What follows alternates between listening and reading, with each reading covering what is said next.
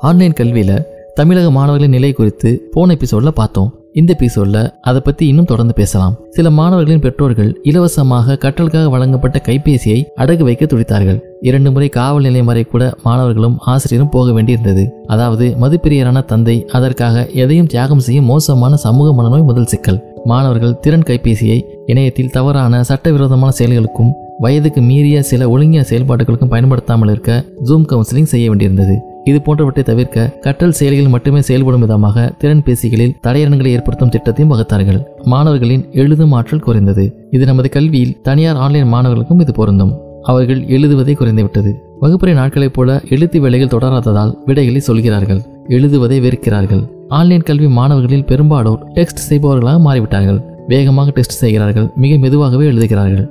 Online வகுப்புகளை தொடரும் மாணவர்கள் வாழ்க்கை தனக்கும் தொலைத்தொடர்பு கருவிகளுக்கும் இடையிலானது என்று தனிமைப்படும் அபாயமும் உள்ளதென்று சில பெற்றோர்களின் குற்றச்சாட்டு.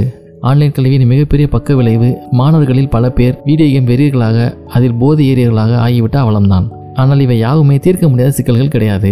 அனைத்து வகை குழந்தைகளுக்குமான தரமான வேலைவாய்ப்பு உத்தரவாதத்துடன் கூடிய கல்வியை நாடு முழுவதும் நிர்மாணிக்க இந்திய சமூக கல்வி போராளிகள் போராடாத நாளில்லை. இன்று இந்திய கல்வி சந்திக்கும் சவால்கள் ஒன்று இரண்டு அல்ல.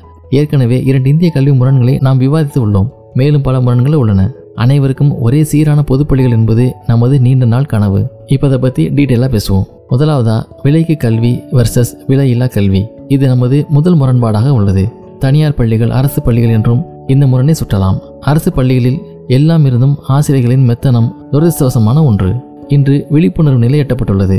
விலைக்கு வாங்கும் எல்லாமே தரமானவை. இலவசமானது எல்லாமே மட்டம் எனும் மனநிலை தான் பிரச்சனை. கட்டாய கல்வி உரிமை சட்டம் இரண்டாயிரத்தி ஒன்பது வந்த பிறகும் கூட கல்வி பதினாலு வயது வரை எல்லா குழந்தைகளுக்கும் அரசே விலையின்றி வழங்க வேண்டும் என்பதை கொண்டு வர தடைகள் உள்ளன. எல்லா பிரஜைகளுக்கும் கல்லூரி பட்ட படிப்பு வரை விலையில்லா கல்வியை அறுபத்தோரு நாடுகள் தருகின்றன. இந்தியாவிலும் முடியும். தன் எல்லா பிரஜைகளுக்கும் கல்லூரி முடிக்கும் வரை எந்த கட்டணமும் வாங்காமல் கல்வியை வழங்க போதுமான நிதி ஆதாரம் அரசிடம் உள்ளது என்பது நோபல் அறிஞர் அமத்யாசனின் கூற்று. இப்போது இந்த முரணி முடிவுக்கு கொண்டு வர நாம் அனைத்து குழந்தைகளுக்கும் கற்றல் உபகரணமான திறன் கைபேசியையோ அல்லது ஐபாடோ மடிக்கணினியோ வழங்கும் அவசர திட்டமே இன்றைய தேவை. தாமதித்தால் முழு கல்வியும் தனியார் வசமாகிவிடும் அபாயம் உள்ளது. ஏனெனில் ஆன்லைன் கல்வி என்பது இன்றைய இந்தியாவில் பல கோடிகள் பொருளும் வர்த்தகமாகும். இரண்டாயிரத்தி பதினோராம் ஆண்டு வெறும் பதினேழு கோடியாக இருந்த ஆண்டு வரவு செலவு இரண்டாயிரத்தி பதினெட்டில் நூறு கோடி வர்த்தகமாகியது. இன்று இரண்டாயிரத்தி இருபத்தி ஒன்று முதல் காலாண்டில் ஆன்லைன் கல்வி முன்னூத்தி பன்னெண்டு கோடி வர்த்தகமாக மாறிவிட்டதை பிக் டேட்டா காட்டுகிறது. பெரிய வர்த்தக ஜாம்பவான்கள் களத்தில் உள்ளார்கள். முகேஷ் அம்பானியின் எம்பைப் ஆன்லைன் கல்வி நிறுவனம் தனது ரிலையன்ஸ் டிஜிட்டல் வழியை லாக்டவுன் தொடங்கிய கடந்த மார்ச் மாதத்தில்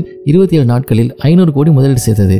பைஜு ரவீந்திரன் வேதாந்து வம்சி கிருஷ்ணா என ஒரு பெரிய தனியார் கட்டமைப்பு இந்திய ஆன்லைன் கல்வியை முழுமையாக கைப்பற்ற தயாராக உள்ளன. அஸ்ஸாமில் அரசு கல்லூரி மாணவர்களுக்கு ஆன்லைன் கல்வி தொடர்வதை அரசு தொலைத்தொடர்பு நிறுவனமான பிஎஸ்என்எல் மூலம் புதிதாக நூற்றி தொண்ணூறு டவர்களை அமைத்து தொலை தொடர்பற்ற கிராமங்களுக்கு கல்வியை எடுத்துச் செல்ல அதை பயன்படுத்தியது. விலையற்ற ஆன்லைன் என்று மாணவர்களுக்கு டேட்டா மொபைலில் வழங்கவும் பிஎஸ்என்எல் முன் வந்தது. இது நல்ல தொடக்கம். இரண்டாவதா பள்ளி கல்வி வர்சஸ் நுழைவுத் தேர்வு பயிற்சி. தற்போது கடந்த நான்காண்டுகளில் உருவான முரணாகும். தேசிய தகுதி தேர்வென்று மேற்படிப்பிற்கு நீட் ஜேஇஇ என அறிவித்து ஒரு வகை நுழைவுத் தேர்வு கலாச்சாரம் அறிமுகமாகி உள்ளது. கல்வியின் தரத்தை வைத்து உயர்கல்வி அதே போல யூபிஎஸ்சி டிஎன்பிஎஸ்சி இவற்றை வைத்து திறன் தேர்வுகள் வழியே வேலை என்று கொண்டு வந்திருக்கிறார்கள். பள்ளி கல்வியை விட பல மடங்கு முக்கியத்துவத்தை நீட் தேர்வு பயிற்சி பெறும் சூழல். பயிற்சி நிறுவன வர்த்தகம் பல்லாயிரம் கோடி வர்த்தகமாக வளர்ந்துள்ளது. ஆகாஷ் ஆலன் என்றும் சர்வதேச தரம் என்று குறைந்தபட்சம் ஆண்டுக்கு ஒரு மாணவருக்கு நாலு லட்சம் செலவாகிறது. பள்ளி பாடத்தில் தேர்வுகள் மூன்றாம் வகுப்பு ஐந்தாம் வகுப்பு பொதுத் தேர்வு எட்டாம் வகுப்பில் ஒரு பொதுத் தேர்வு வரிசையாக தேர்வு என்று ஆகிவிட்டது. இந்த முரண் வினோத அம்சம் கொண்டது. நீங்கள் விரும்பும் பல்கலைக்கழகத்தை படிப்பை தேர்ந்தெடுத்து படிப்பது வேறு. ஒரு பல்கலைக்கழகம் தான் விரும்பியவர்களை தெரிவு செய்து கொள்வது என்பது வேறு. எதுவானாலும் பயிற்சியோ பாடமோ அதை யாவருமே பெற முடிந்தபடி கல்வி சம வாய்ப்புகளை தருவதாக இருக்க வேண்டும். பதினாலு வருடங்கள் பள்ளி படிப்பு முடிந்து மூன்று பொதுத் தேர்வுகள் எட்டு செமஸ்டர்கள் புதிய கல்விக் கொள்கைப்படி ஒன்பது பத்து பதினொன்று பன்னிரண்டு வகுப்புகள் ஆண்டுக்கு இரு செமஸ்டர் எழுதி வாங்கிய மதிப்பெண்களை எந்தவித உயர்கல்விக்கும் பரிசீலிக்க மாட்டோம். நுழைவுத் தேர்வு மதிப்பெண் தான் எல்லாவற்றையும் தீர்மானிக்கும் என்று முடிவெடுத்தது மற்றொரு முரண். நுழைவுத் தேர்வு கலாச்சாரத்தை கைவிட வேண்டும். அல்லது பள்ளி போகும் மீதி நேரத்திலும் விடுமுறை நாளிலும் அரசே முன்வந்து விலையின்றி ஆன்லைன் நுழைவுத் தேர்வு பயிற்சி நடத்தலாம். நான்காம் தொழில் புரட்சி வேலையிடங்களுக்கு செல்ல அறிவியல் தொழில்நுட்ப கல்விக்காக இணையத்தில் ஏராளமான ஆன்லைன் படிப்புகள் உள்ளன. அவற்றில் சேர்ந்திட மாணவர்களுக்கு ஒரு ஆன்லைன் கோர்ஸ் கட்டாயமாக்கி அரசே செலவு செய்யலாம். பள்ளி கல்விக்கு நடுவிலேயே அதையும் முடிக்கலாம். தொடர்ந்து பேசலாம்.